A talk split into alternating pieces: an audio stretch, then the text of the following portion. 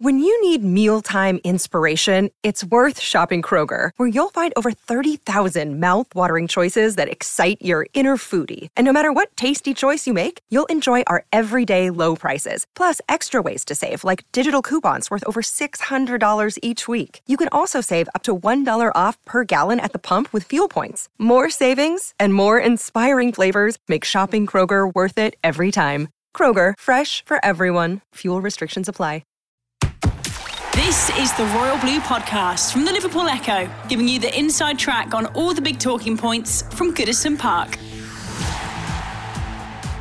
Hello everybody and welcome back to the Royal Blue Podcast. I'm Phil Kirkbride and today joined by Adam Jones and Sam Carroll. As due the fact over all the major talking points at Goodison Park, and those talking points have come to us from you guys today. We asked for questions and you have dutifully provided to us with some crackers, so without further ado we will get straight into them. Um, The Chicago Evertonians, chaps, interested in your take on reports that Hummel notes the depth of Everton support in the U S and the potential for that market. I know it's something Sam's written about in the past, but I'll, I'll, Adam, uh, I think the question was directed to you specifically. Um, mm-hmm. Any thoughts on that as a, as a potential growth market for the football club, and, and where Hummel might sit with that? Well, it's interesting, isn't it? I think it's something that we've talked about for the last few years, that Everton maybe should be Uh, prioritising expanding the international market that little bit more, and maybe pri- uh, prioritising the American market in particular, especially, you know, with the likes of, you know, Tim Howard and Landon Donovans, et cetera, who've played for Everton in the past. And, you know, it, it wouldn't surprise me at all that Hummel maybe have looked at that market and thought, yeah, we can we can attack that. There's a, a really loyal fan base over in America already for Everton. So it it seems to me like it would be, you know, a, a and two plus two makes four sort of situation. Just, you know, try and expand that market as much as possible. Yeah, I, I, I'd, I'd agree. I think, you know, it, it's probably played in their thoughts. Mm. Sam, um, of course, any thoughts of pre-season tours and trips are out the window, of course, at this point. And, you know, I think pre-season could be condensed in probably like a three-week period. But looking ahead, maybe next summer, and, and, and touch wood and heaven forbid, we're through this and... and out of this crisis, and there's vaccines, et cetera, and it means we can go back to some sort of normality. Could you foresee a pre-season trip to America? But of course, is there not difficulties in all of these pre-season trips, that you've got internationals, and do you have your best players with you available? Are they worthwhile, and, and, and so forth? I think Carlo said, didn't he, after Tom Davies and Dominic Calvert-Lewin went to New York, he'd like to be involved in the States. So, you know, I think that could could be on there. It's, obviously, there's a, a lot of things that, that go with it. Uh, I know that, I think after that, that piece that you mentioned that I wrote last year, I think Everton did mention that they are looking to kind of, uh, you know, they do work with, with, with fan kind of centres in the States. And, you know, even in Adam's Everton the Community piece yesterday, the You know, Everton in the community and, and Everton do like to branch out and help supporters worldwide. So if that if that played into Hummel's thinking, then certainly. But in terms of pre-season tours, it's I think it'd be quite interesting, wouldn't it? If, I don't know if any of you know, but where Carlo Ancelotti is historically kind of favoured to, to take his teams over pre-season. But we haven't been there now for, what, over a decade to America, and, and they are always uh, good fun, seemingly, and I think they'd be good for, for team bonding as well. So, as you're saying, Phil, if we're if we're out of that, then I'd be all for uh, a summer, an, un, an unbroken summer. I think it'd have to be. I'd like to see us go to one where we didn't have a Euros or a World Cup kind of clogging it up, which now is going to be, what, three years down the line. So it could be well, that, yeah. later we'll rather than, than, than yeah.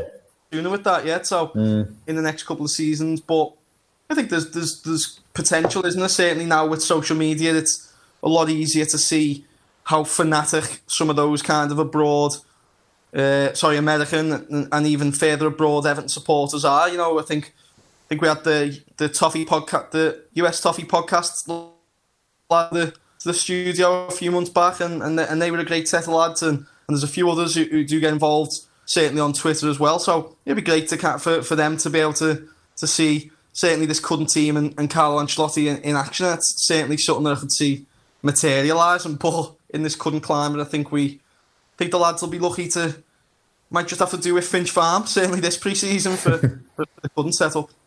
Yeah, indeed. Okay, moving on. Um, Okay, uh, Bit Dub eighteen seventy-eight. Four key positions to buy this summer and who? um, God, where'd you start? Uh, I think right back is probably the most pressing sort of situation that Everton need to try and sort out. And, you know, you can take your pick of about four or five options, really, for who might be Everton starting right back next season. You know, you've got Sidibe, Coleman, Kenny, you know, maybe maybe even uh, another signing coming in over the summer. You know, you just don't know. Uh, so I'd say that's that's an important position. I'd say centre-back's another important position. Like, whereas, you know, we've had Mason Holgate do really well this season, and that's been great to see, but we do still need four senior options in that area. Now, whether we will see Lewis Gibson step up or not after his loan moves, yet to be seen, but I'd, I'd still say, you know, signing in that position probably is going to be the better way to go. Uh, centre midfielder, I'd say we need we need cover in centre midfield, especially if we're going to be sticking with this four four two system. I still have my doubts about whether this four four two system is going to be right for the current squad. So either we need to sign players who are going to fit into that four four two system better, or we're going to have to try and adapt the formation. I think either way, we're probably going to need another central midfielder to try and advance us in that area. And then pff, take your pick, maybe a maybe a winger, maybe a goalkeeper. You know, as we've discussed on this pod in the past, in, in the past few weeks in particular as well, you know, the goalkeeper situation is a really interesting one, you know, because we want competition for Pickford, obviously, but, you know, we've still got Martin Stecklenberg's situation up in the air. Looks like he's going to be actually leaving at the end of this season. Uh, Jonas Losel's situation is going to be up in the air, and, you know, he's going to want game time ahead of the Euros next summer. So perhaps another loan move could be in the offing for him if he wants to get as much game time as he thinks he requires. So, you know, perhaps we might need another goalkeeper to try and push Jordan Pickford. So, yeah, I think those are probably the four positions that I'd go for. The Sam, that, um, go on, mate. Go on, pal. The, the, the two that we absolutely have to get, I, you know, if, if transfers are a possibility, this we have to get a centre-back and we have to get a centre-mid. I think they're two positions where, when we're going into these games, you know, even, I know it seems like years and years ago now, but that game against Chelsea, you know, you think Billy Gilmore was running the sh- the show in centre mid for Chelsea, and how old is he? twelve, thirteen, and, and we badly, we badly struggled with that. So we, we need a we need a centre mid, uh, and we need a centre back. I, I do like the look of Gabriel uh, from from the li- very limited, admittedly, uh, clips I've seen of him. I, I think he would be a very very solid addition. So they they're the two that I absolutely think one hundred percent we, we cannot go into the new season without them too. And then I think Adam's touched on right back at the end of the day, if it, if it comes down to it w- with the current climate and we can only kind of prioritise, I would prioritise. I think Seamus Coleman, dependable, you will eke another season out of the current Seamus Coleman. We know he's not the Seamus Coleman of old. And if we absolutely had to, if we couldn't sign anyone and Kenny comes back, then I think, you know, last Saturday aside where the whole Schalke team struggled, I think he's shown that, you know, he can be a dependable option in a, in top flight football, and he showed that at Everton as well, in fairness, so I'd be comfortable with that.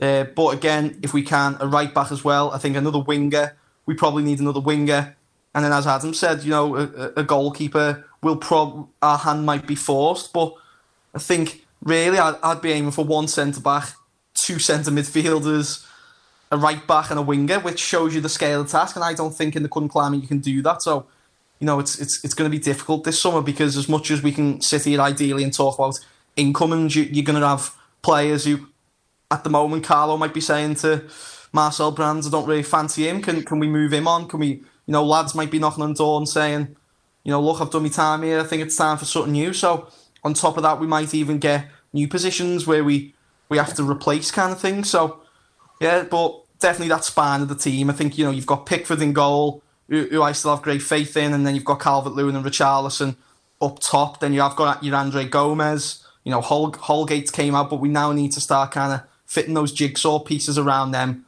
kind of centrally. You know, it's horrible to admit, but, you know, you even look at how much Liverpool changed after they, they signed Virgil van Dijk. You know, you look at City when they got Laporte and, and signings like that. You know, that span of the team's just so important, and and it's something that we don't at the moment. Um, yeah, and, and as as, uh, as Sam rightly says there, if transfers are possible, because we really don't know as, at this stage how the uh, budgets of all clubs, but of course ours in particular will look and and, and, and how things have changed because of the crisis, and and of course, you know, T V money having to be repaid, et cetera, et cetera. Um, so, a question I've just thought of then on the same topic. So, thanks, uh, Bit Debating seventy-eight for that one. Very quickly, in the ongoing um, pursuit to trim the squad, Adam, who are the four players Everton need to prioritise getting off the wage bill this summer then? Aside from the ones that are already getting released, yes. I presume. Yeah. yeah. Um, God, it's a tough question, isn't it? Uh, I'd say Sandro Ramirez is probably uh, the priority because of just how much wages he is on a week. And, uh, you know, his, his loan move at Valladolid this time around has at least been better than his other two loan moves. So, you know, maybe there's a little bit more hope this time that we might be able to find him a permanent move. I think, you know, he'd still need to take a massive wage cut to make that happen. But, you know, hopefully there's going to be uh, a little bit more positive news on that front. Uh, Yannick Bolasie is probably another one. You know, I, I just can't see a situation where Yannick Bolasie is just going to going to get back into the Everton side at the minute. Uh, you know, he's another who's had a few loan spells. So, you know, a year left on his contract, I think he has. Maybe yeah. getting him out the door is prob- uh, probably going to be a priority. Does Mohamed Besic still have a year to go on his yeah. contract? twelve yeah, months, yeah. Uh, even, you know, Sam's mentioned the issues that we've got in central midfield. And, you know, I've said, you know, we need to change the way we think about central midfield in the future. But even in that case, I just still can't see Besic getting into the side. Uh, you know, he's done all right at Sheffield United, but he hasn't exactly pulled up trees in a squad that's, you know, done really, really well this season. So, yeah, it wouldn't be surprised to me to see him moved on. And then, what else have we got? Go on then, Sam, you take over. Any, anybody else you think is a priority to, to try and get rid of this summer? But as much as I didn't think I'd, I'd be saying it kind of this time twelve months ago when he was arguably our best player un, under Silva and a reinvigorated player under Silva, I think it's time for, for Gylfi, for Gylfi Sigurdsson to go. I think, you know, I know, I know Preno's been a fan on the podcast of him as well, and, and he is a he's a boss footballer and, and, and I like his style of play, but I think he has just kind of shown since he signed, really, that when the going's got tough, sometimes it, it, it's felt like his mentality hasn't quite been up to that uh, for for whatever reason. I'm not quite sure, but you know, we signed him to be a difference maker, and, and I'd argue that maybe in his first couple of seasons he, he did do that, especially last season when he when he was joint top scorer. But I feel like there's times this season when, you know, I'll, I'll give him his due that he, he's been put into a position where, okay, you could argue that he's played for Iceland, but he's never kind of played that consistently in the Premier League. When Everton's back's been to the wall, when form's been down, when confidence's been down, when a manager's been getting changed, when we've been in the relegation zone, but he just hasn't shown that that kind of fight and that kind of passion that I, I think I want to see out of a player, and, and take his price tag out of it, because, you know, he hasn't asked to be a forty million pound player, and, and he hasn't asked to be paid the money he's on. You know, I can forgive him that, but I, I can't forgive kind of some of the performances that maybe he's put in just on on too many occasions this season. And I think I think it just makes sense at this point. I think a team abroad, whether it's, you know, even M L S, China now, will probably be able to get a player of his ilk for what, ten, fifteen, twenty million, which for what he does possess is, you know, and as he showed maybe against West Ham this season, as he's shown on several occasions in a, in a blue shirt, he can he can pull something out of not, and I think he'd be a steal for the for the foreign league. But I think it's time now. He he, he doesn't fit the four four two. He doesn't kind of fit the profile, I don't think, of players that Carlo Ancelotti might want to work with next season. So I think it, it, it it's just one that would make sense. And again, there'd be no massive hard feelings from me or anything like that. I think it would just be time for him to move on. So I think he's the one out of the couldn't maybe first team squad. You know, when you you look aside from the outcasts that I'd probably like to see us cash in on. And, you know, as as Adam said, that this summer it's not just about fantasy football thinking, oh, we get ten mil for him and we can reinvest it. You know, it's the wages that are going out every single week for him that I think personally at this moment in time, uh, and with the signings Marcel Brands has made so far, I think personally could be reinvested better in, in, in the current climate. Mm. I would chuck in uh, Cenk Tosun into that one, and uh, as, as much as his, his attitude appears to be exemplary, and, and you know, I think he's a very well liked member of the squad, and, and has appeared to be determined to make it work. I, I just think maybe if we, if possible, you know, a, a passing of ways permanently would be ideal. But of course, that's difficult given he's injured at the moment. But uh, but let's see. Okay, moving on. Uh, Goodison ten. Do you think Adrien Rabiot would be a good signing for Everton? Uh, yeah, I, I, I do. I, I just don't think... You, you can't really turn your nose up at players of that quality, can you? You know, he's a, he is a Champions League quality uh, sort of player. And it was interesting, you know, we had a piece go up on the site the other day from David Hughes, didn't we? You know, looking into him tactically, and he suggested that maybe he may might be able to convert himself into a more defensive-minded sort of midfielder with the kind of numbers that he's been putting in. And I think that would probably be the perfect sort of scenario for Everton, because the one concern that I did have was that maybe him and Andre Gomez wouldn't necessarily work together, because the way that they've been playing has been a very similar sort of, you know, pick the ball up, link up sort of play, be a creative force uh, going forward sort of thing. But if Rabiot was able to modify himself into a more defensive kind of midfielder, I think, you know, the, the chemistry that he could have with Gomez, you know, somebody who's as good defensively as he is on the ball and being able to link up play, I think that could be a perfect sort of scenario.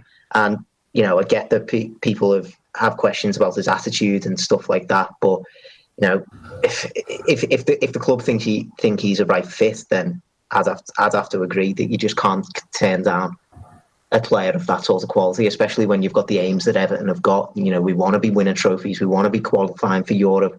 You know, these are the kind of players that you need to be targeting at the end of the day. So I'd, I'd be very happy if Rabiot were to join Everton. I think it's mentality as well. You know, you bring someone like that in, and uh, again, like I've not seen a lot of, of of Rabiot, but is he the kind of player who's going to be phased by going to Old Trafford, to Anfield, to the Etihad, to to, to Stamford Bridge? You know, probably not, because he, he's played in these in these big games before, and I think that's what we need more of. You know, to, to again to go back to that Chelsea game, I just felt like you watched it, and I remember it, and I think we all said, I think you two who were there, you even wrote it on our on our live blog, you know, from the first five minutes, you knew Everton were going to get battered, because there was, you were just watching players just run around like headless chickens, and there was no one there who you just felt was just going to get on the ball and say, right, let's calm this down now, it's been a bit of a, a crazy start, I'm going to get my foot on the ball, and, and you know, almost someone like Gareth Barry, you know, I know, again, we, we brought Barry in, and we, and we didn't win any trophies, but it always just kind of felt like, certainly in, in those first couple of seasons, he just calmed things down, because he, he'd been there and he'd done that, and he had that that mentality. And I think that's what someone like him could bring. And hopefully Carlo can bring in a couple more players where, you know, lads like Lucas Dean and Yerry Mina, Andre Gomez, who, who've kind of played with these top players at, at Barcelona, are kind of looking and going, hang on, you know, this, this lad is a top player. And then other lads, you know, younger lads are going, bloody hell, I can't believe we've signed him. You know, that, that is what we need to start aspiring to do. And, you know, probably a, a few question marks over, over Rabiot's attitude. But, you know, if, if you can't work under a manager like Carlo Ancelotti, then you're not going to go far in, in football, are you? So, you know, it'd be really interesting to see if if we did get him in, if the rumours are true, what, what he would kind of bring to the to the squad. I was going to say, you know, any, any red flags, as you both mentioned, though, over sort of potential for... We don't know the lad, but attitude or character. I mean, he doesn't. His name seems to be in the rumour mills in various countries on a daily basis. That always makes me a little bit nervous. Um, any concerns with that? Interesting to to kind of see. I think in, in terms of that, because that would be a worry, and, and I think that also leads into now, you know, one of the most interesting kind of subplots for the next three to four months, if if football comes back and, and gets finished, to also see what kind of happens with, with Moise Kean, isn't it? After after everything that's gone down over over lockdown, and really kind of see now how Everton, how Marcel Brands, how Carlo Ancelotti, how everyone in that backroom team can work with his attitude that has seemingly kind of fell short on a on a couple of occasions while at Everton. And, and again, you know, that would obviously be the challenge if someone like Rabiot came in. Can you can you bring him into a squad which, for all accounts, you know, seems to be a squad of of genuinely nice, uh, down to earth fellas? Can can they mould that to, you know, this kind of, this Everton mentality, to the People's Club mentality, but also to, you know, one of the main reasons we brought Carlo in to, to also then add a, a win we've been desperately lacking now for, as people have mentioned this week, for twenty-five years that we need to get back. So that would obviously be a worry, but I think, as I've just said, Carlo Ancelotti's got to be the man to to be able to iron out any kind of flaws in anyone's personality, hasn't he? Well, I think Carlo's a key factor, isn't he? Because, you know, we've we've spoken multiple times on this podcast since Carlo joined about how good a man manager he is. And, you know, so many of his ex-players talk about having a phenomenal relationship with him as a man rather than just as a manager. So, you know, Rabiot's still, you know, a young lad. You know, the rest of his career, you know, over the last few years especially, just speaks to me as somebody who's looking for that place to finally settle down and, you know, mature as a player and, you know, develop himself. And, you know, if Carlo Ancelotti can hone in on that aspect of his game and, you know, can establish the kind of relationship that he has with other players in the past, then, you know, we could have a phenomenal player on our hands. You know, any club could have a phenomenal player on their hands, whoever whoever would manage to get hold of Rabiot. And I think that's maybe the key that Ancelotti brings to Everton. It's not just the, the you know, the obvious pull that he would have in getting players here. It's the amount of work that he will do on and off the pitch with them when, when they are here as well. So that could be key in the future. Probably just worth mentioning that when his name was linked uh, with us in January, we did check it out and we were told that there was nothing in it at that stage. So let's see if uh, if anything has changed on that front. Uh, Sam Mason, oh, going back to something, Sam, you mentioned earlier. Sam, what do you what did you make of Kenny's performance last weekend? Does he have a future at Everton? Um, it was, it was obviously it was exciting, wasn't it? To first of all sit down and, and watch a bit of bit of footy again. And, you know, a lot of Evertonians were watching for, for Jonjoe performances, but, you know, uh, you're not going to sit here and talk about a ninety-minute performance when the lad is, is, for the whole, impressed, you know, for Schalke. And I think he got nominated, didn't he, for a couple of, like, Young Player of the Month awards in the first couple of series. And, you know, Schalke have took a couple of batterings, but they're a young and, and developing team, probably with a with a young and developing manager in David Wagner as well. Um, so, you know, that happens, I think. You know, anyone who wants to start sitting there and go, oh, he's never going to be good enough because I've just watched him on B T Sport for this one game. You know, it's you can't do it, can you? So, I I, generally, I like Jonjoe. You know, I've watched Jonjoe since he was first breaking into the under twenty-threes team. Um, and, and he did always catch the eye, you know, and, and I do think that how can someone not benefit from going and playing a full season of, of Bundesliga football? And to be honest, I do think that because... You know, un- unless you are a massive Bundesliga fan with this kind of time on your hands, there's not many Everton fans must be able to say they've sat down and watched Jonjoe Kenny play every week for ninety minutes. And I would maybe like to see him come back and, and just be given that opportunity. And, and maybe for Carlo to run his own eye over him and for Marcel to run another uh, eye over him and, and then make a decision, you know, even if that's only for pre-season or for a summer or for half a season, just, just to see how this loan has benefited, because we've never... seen a loan move really like this in in Everton. Have we, where a young developing prospect has gone out to a European team? So it, Jonjoe will probably be, have been disappointed with his performance, but he was certainly not the worst on that Schalke team by any stretch of the imagination. I think from from what we've seen, from what we've heard, from what we've seen David Wagner talk about, how, you know, Schalke would like to kind of sign him if it wasn't for financial restraints, then it points towards him having a, a positive season. And I think really we, we can only judge we can only be a judge with our own eyes, or at the end of the day, if this season he is moved on for, for a decent fee, then you've got to trust the process, because all the feedback that Everton have, have got as a club these days will just be massive compared to, you know, what we can take from ninety minutes. And at the end of the day, if Marcel Brands makes that decision to move him on, then I'd trust in that. And if Marcel Brands makes the decision to bring him back and, and start him first game of next season, whenever that may be, then I'll trust in that as well. And I think that's all we can do, because I think Jonjoe's just been so sensible as well. You know, a- any time I've seen him speak on his future, that's just always been the same, hasn't it? You know, I'm here, I'm at Schalke, I want to focus on this. And I've been really impressed by that. There's been no kind of touting himself in the shop window. There's been no kicking off. There's, he has just been a, a consummate professional. And for a young lad from Liverpool, so young in his career, to be going to a foreign country where, where he doesn't speak the language, and to have handled himself in, in that manner, I think just points not only to a to a top uh, a top lad, but a, a top professional as well. Adam, did you watch him um, last weekend? I did, yeah, yeah. Uh, it, it's hard, really, isn't it? I don't think you can you can really judge him on that sort of performance at all. I think you can't really judge Schalke at all, really. I think that essentially Dortmund's just have better quality players and they're a better quality team. You know, that's why they're pushing Bayern Munich all the way this season for the for the title once again. And you know, especially in a behind closed doors setting, that was always just going to be amplified that little bit more, you know, when you haven't got, you know, I know it was at Dortmund Stadium anyway, but, you know, when you haven't got away fans even behind you, then, you know, it, it becomes that little bit tougher for Schalke to try and overcome that, uh, you know, quite quite large golfing quality as it turned out. So, yeah, it, it, it's really hard to judge Jonjoe's performance, but, you know, I, I did see a lot, especially in the first half, I did see a lot of positives. You know, you could you could certainly see the way that David Wagner wanted his fullbacks to be playing, and Jonjoe was obviously a huge part of that down the right flank. There were a number of times when he was bombing up that right flank. He got himself into good positions in the final third, and what's good is he, he was getting his head, he wasn't just chucking a random ball into the box, he was getting his head up, picking out a man and making sure that the ball got there. So that's that's the thing that I'd rather be focusing on rather than, you know, the result or anything like that. You know, it's those like positive little snippets where he's clearly bought into the way that Wagner wants to set up his team, and, you know, Wagner set up his team in a way that is going to benefit Jonjoe Kenny massively. So I think those are the type of positive aspects that you need to focus on, even in a, you know, a team performance like that one. And as Sam said, you know, he, over the course of this season, he has been an absolute consummate professional. You know, he's moved over to Germany.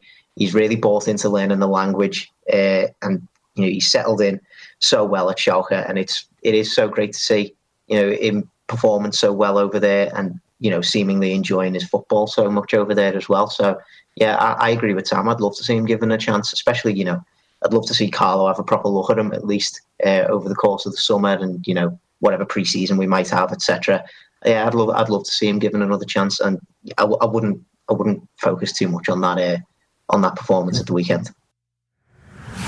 The Royal Blue Podcast from the Liverpool Echo. Moving on, uh, questions coming from Mike Sullivan. Uh, Mike, before we ask your question, uh, Wednesday's pod did do a little bit more in depth on Hummel, but we're still we're still going to uh, address your question.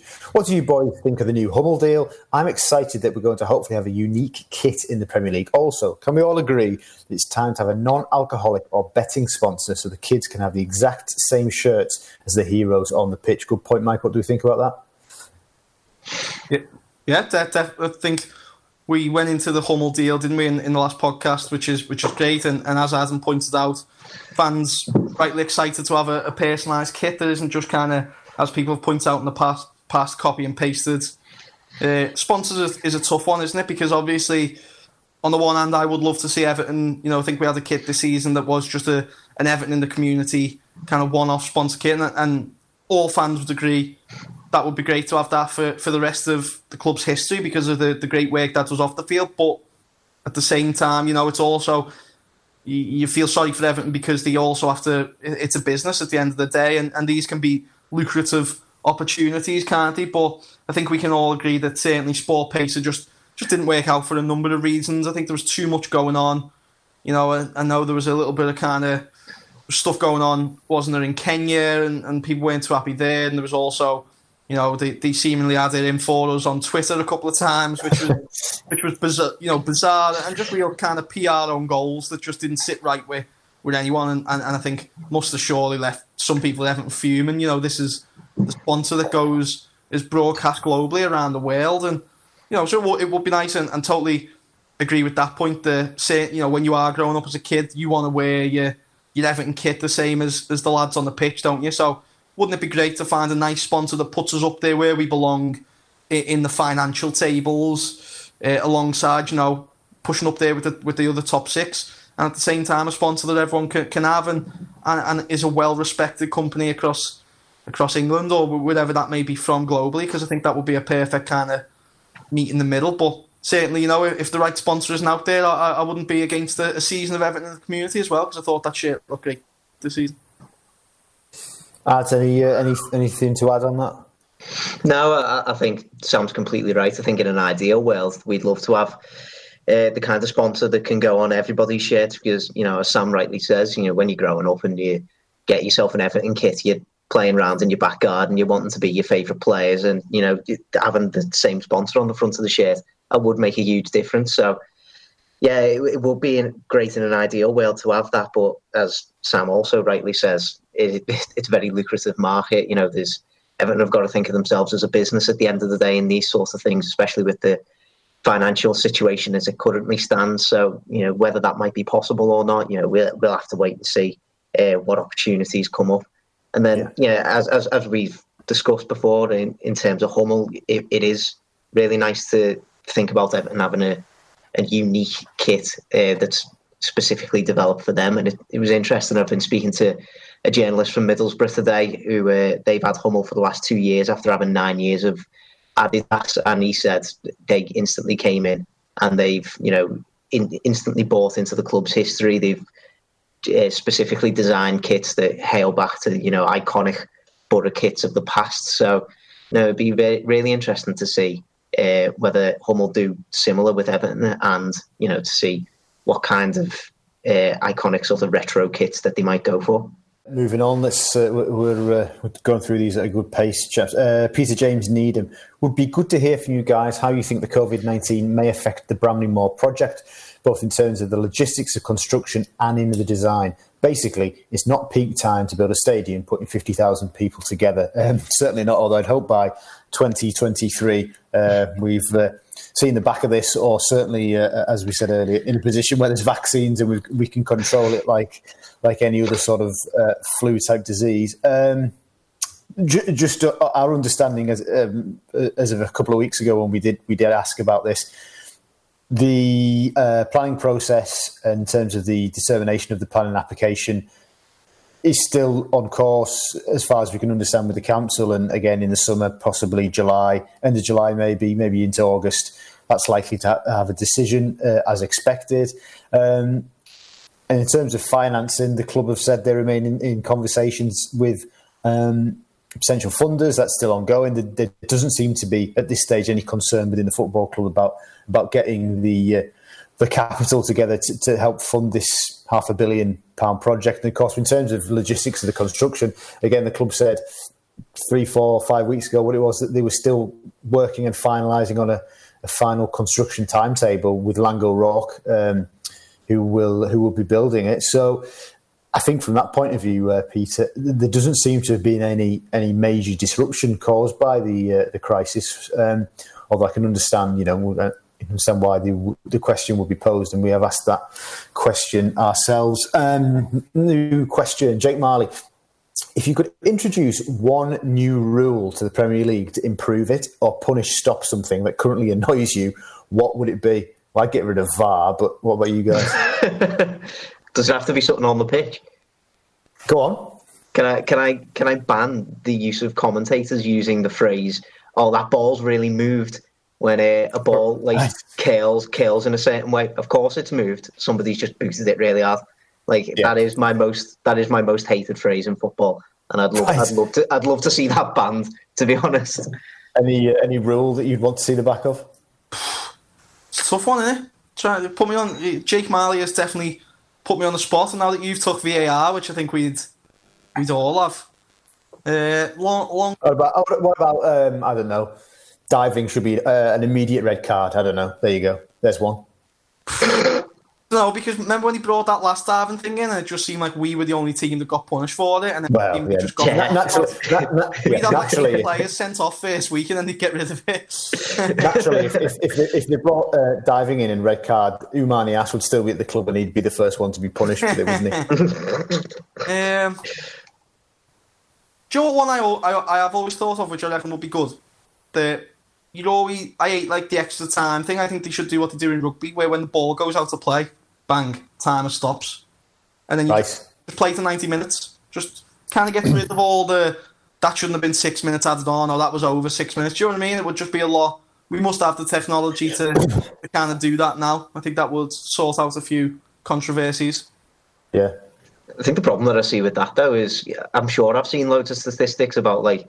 How how often the ball is actually in play in certain matches. And I'm sure oh, it's, it's only in so... it's only in play for like forty-three minutes across oh, like the whole ninety, yeah, isn't it? Yeah, it's if we we yeah. we'd be there for as long as an American football game if we did that. Yeah, be four hours, wouldn't it? Yeah, exactly.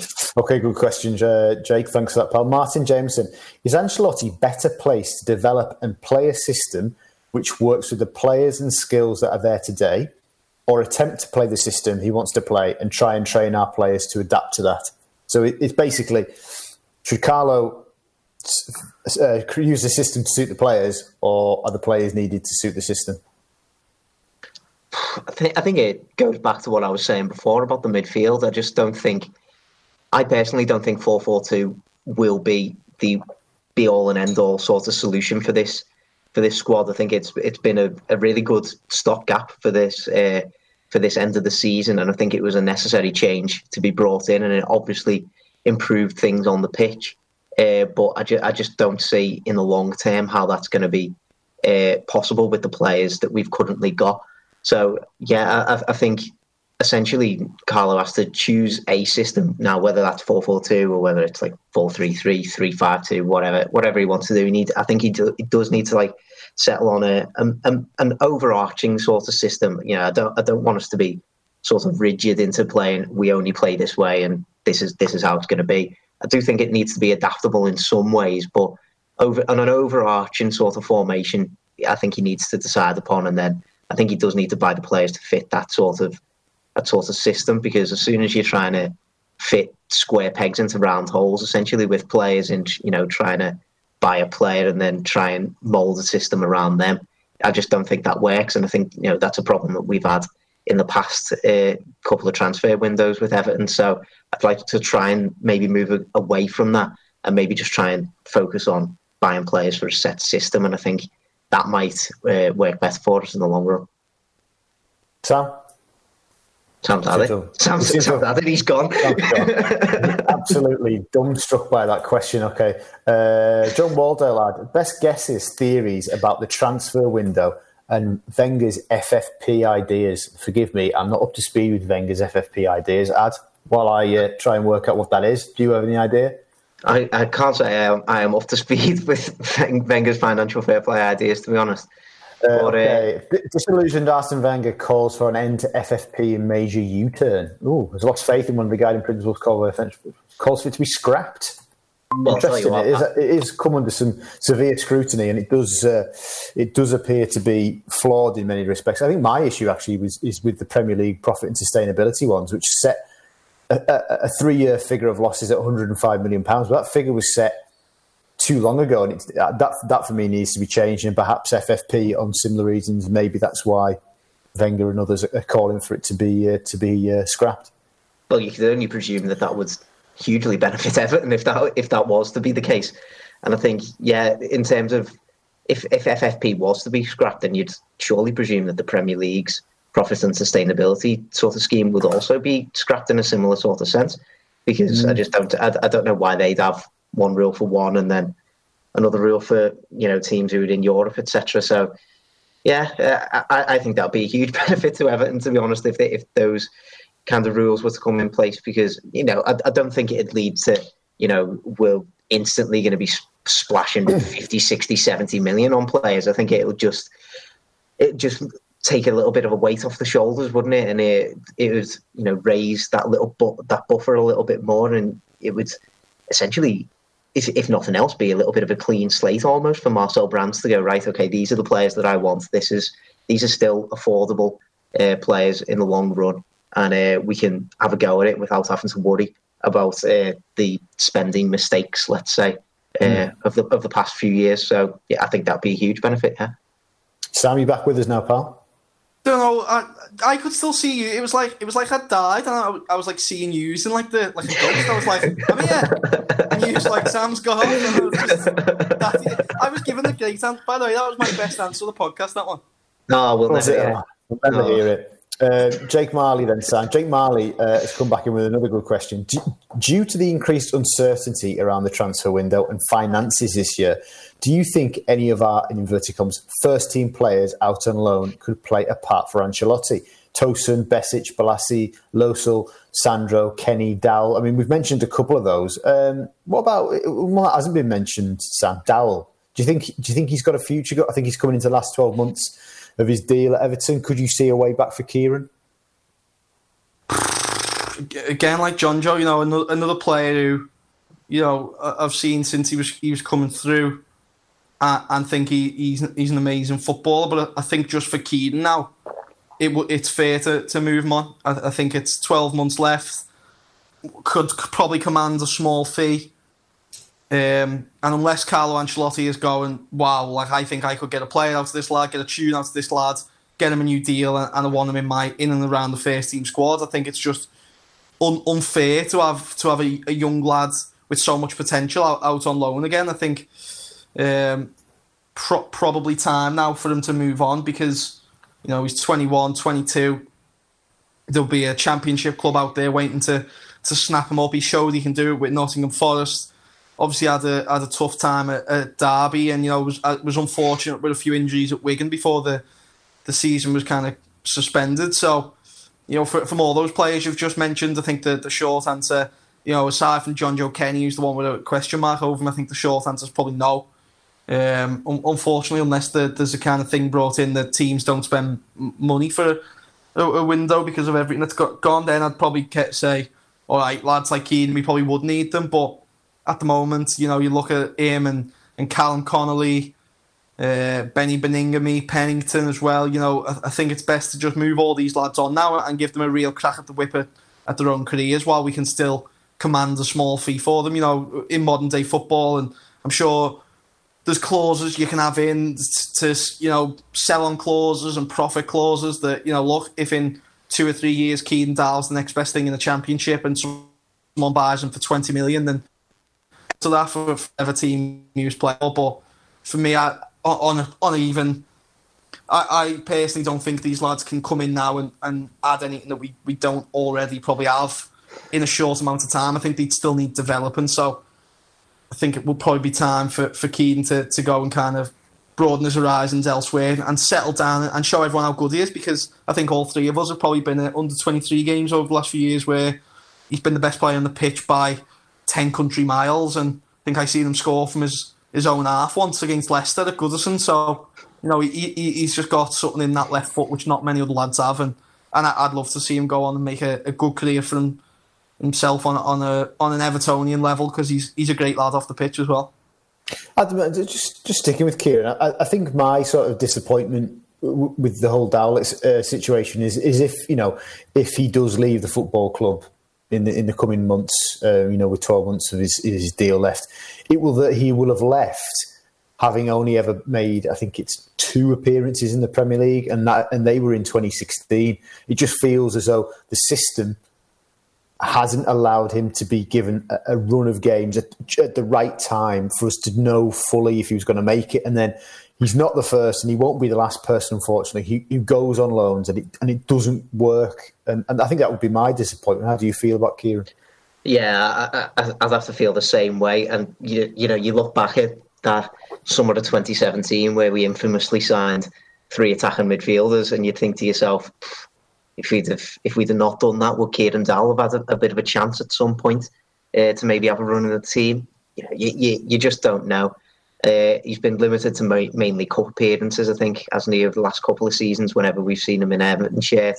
He's done he's done okay. Uh, I seem to remember last season in the League Cup, he was played a little bit further back than uh, than, than we thought he might be. But it, it it is such a hard situation with him because, as Sam says, he is he's he's a football player with clearly so much quality. You know, the kind of deliveries that he can put in put into the box, the kind of goals that he can score. You know, he's obviously a clearly very very talented footballer, and you know if he'd have got the same sort of opportunities that maybe someone like Tom Davies had had uh, coming through the ranks, you know, ma- managing to force his way into the side and, you know, having a string of games put together. Maybe he could have had, you know, a sustainable Everton future like Tom has, but and loan moves are, are just so, so hard sometimes. And, you know, unfortunately over the last couple of years he has had Uh, experiences of a couple of tough loan moves, so yeah, it, it is it is tough for him, and you know I can't I can't really see how he's going to break himself into the Everton team again. Uh, but you know he's still he's still going to be a fan. I still think he can make it as a Premier League player, uh, even like you know somewhere further down in the Premier League. I think he'd be a great signing. I think he'd be a fantastic Championship player. So you know the future's still absolutely bright for him because he's got that kind of quality about him. But uh, yeah, it, I do agree. It is it is a bit of a shame that he's never managed to uh, to realise that at Goodison. It's also a one for him that you know, the, the only chance he's had since those twenty sixteen appearances was forty-five minutes in the Carabao Cup, and he got hauled off. And, and I do remember around that time you had the usual, you know, people who've seen him playing it, oh, he's not good enough. You know, a young lad had a bad forty-five minutes in, in the number ten position. We, we've seen how many number tens have a bad forty-five minutes from, from your, your De Bruyne's to your, you know, all, all these amazing players. Everyone does it. And I really felt sorry for him then. I think he was actually my first ever Everton interview after that Gormahaya game a few months later, and, and even he said it. It's not something that you usually hear, you know, footy players say in this modern age, but, he, you know, he said, I, I, I'm frustrated that I haven't been given more opportunities, and I, and I think that really kind of sums Keane up. He's a lad who just wants to play football and, and show how good he is, you know. It was brilliant to see, especially in the first half of that season at Nottingham Forest. The fans adored him. He was scoring goals. I think he scored eleven goals in the Championship that season. So, you know, there's... As you're saying, Phil, I think there's definitely... And it's sad because he's a lad who's been at Everton since he was six, seven, eight years old. You know, there'll probably be a part of when he does move on that, that might think, hang on, I, I wasn't given a fair crack of the, of the whip there because of, as Adam pointed out, there, there's times where, you know, we've went and signed Davy Classen instead. We've went and signed Sandro Ramirez instead. And you think your Keaton Dowles, your Connor Grants, your lads who've been in that position over the last few years, I think as an Evertonian, I'd rather just seen them given a... an opportunity rather than waste that thirty, forty million and more on wages that, that we did. But twenty twenty hindsight. It, hindsight is twenty twenty, isn't it? So, so something like that, mate. Yeah. Um, final question. um, Mark Ovens, if you could re-sign one Everton player, past or present, to go in the current squad, who would it be? Um. God, Lukaku. Tough. Lukaku. Lukaku's interesting, but I, I, I quite like. I personally quite like the uh, little dynamic that we've got going with Richarlison and Calvert-Lewin at the minute. I'd maybe sign Peanut. See how see how he'd work with Luca Dean down that flank. I mean, if that, we're taking the, if we're taking this question to the extreme, I'd, I'd sign Dixie Dean, but. You know, oh, well. But of course, we've been you know yeah, Peanut's a good one. Yeah, yeah, take that, Sam. Um, do you know what? Just because we've we've probably struggled, I know it sounds like a mad one, but prime prime Fellaini for those couple of years, yeah. I think he just give us give us that little bit of bite in centre mid, and just miss having someone who's just audible, just someone who would elbow people and just be audible to people. And you know, I think we, we we're a bit too nice sometimes, and I think to just have him kind of at the base of a midfield, and maybe Djibamon might be that Fellaini character. So if he is. I'd even throw out maybe like a prime Lescott to, to sort of left side of defender who was, you know, it, I, I still think underrated for, from when he first joined. When he first joined City, his last couple of seasons at Everton was, I think, one of the top five centre halves in, in the Premier League. He had it all, didn't he? Scored goals, big, strong, athletic. You know, I, I'd love to see a partnership like what him and Jagielka had again over the next week. Distan as well, another outstanding player. I thought, thought Jordan. So, few from that money squad. I would personally sell my whole Tim, family down the river to have back in there. Tim, Tim Cahill would always be on, on that list for me as well. Yeah. For, for yeah. many of the reasons you just spoke about there. Idrissa Gueye, get him back. Oh. no, yeah. okay, for a more recent one. Absolutely, yeah. You talk about underrated players. I, I think, you know, a lot of us perhaps did not fully appreciate what we had. I think that's probably fair to say, isn't it? Yeah, yeah, yeah. one hundred percent. Cracking. Well, some good questions there. Uh, thank you very much for submitting them. Um, and, you know, thank you very much for for, t- for taking part in today's pod. You know, always uh, always good fun and always interesting to uh, to try and get our teeth stuck into your questions. So we will do it again very soon. So thank you very much for listening. And Adam, Sam, thank you very much for your company. This has been the Royal Blue Podcast. You've been listening to the Royal Blue Podcast from the Liverpool Echo.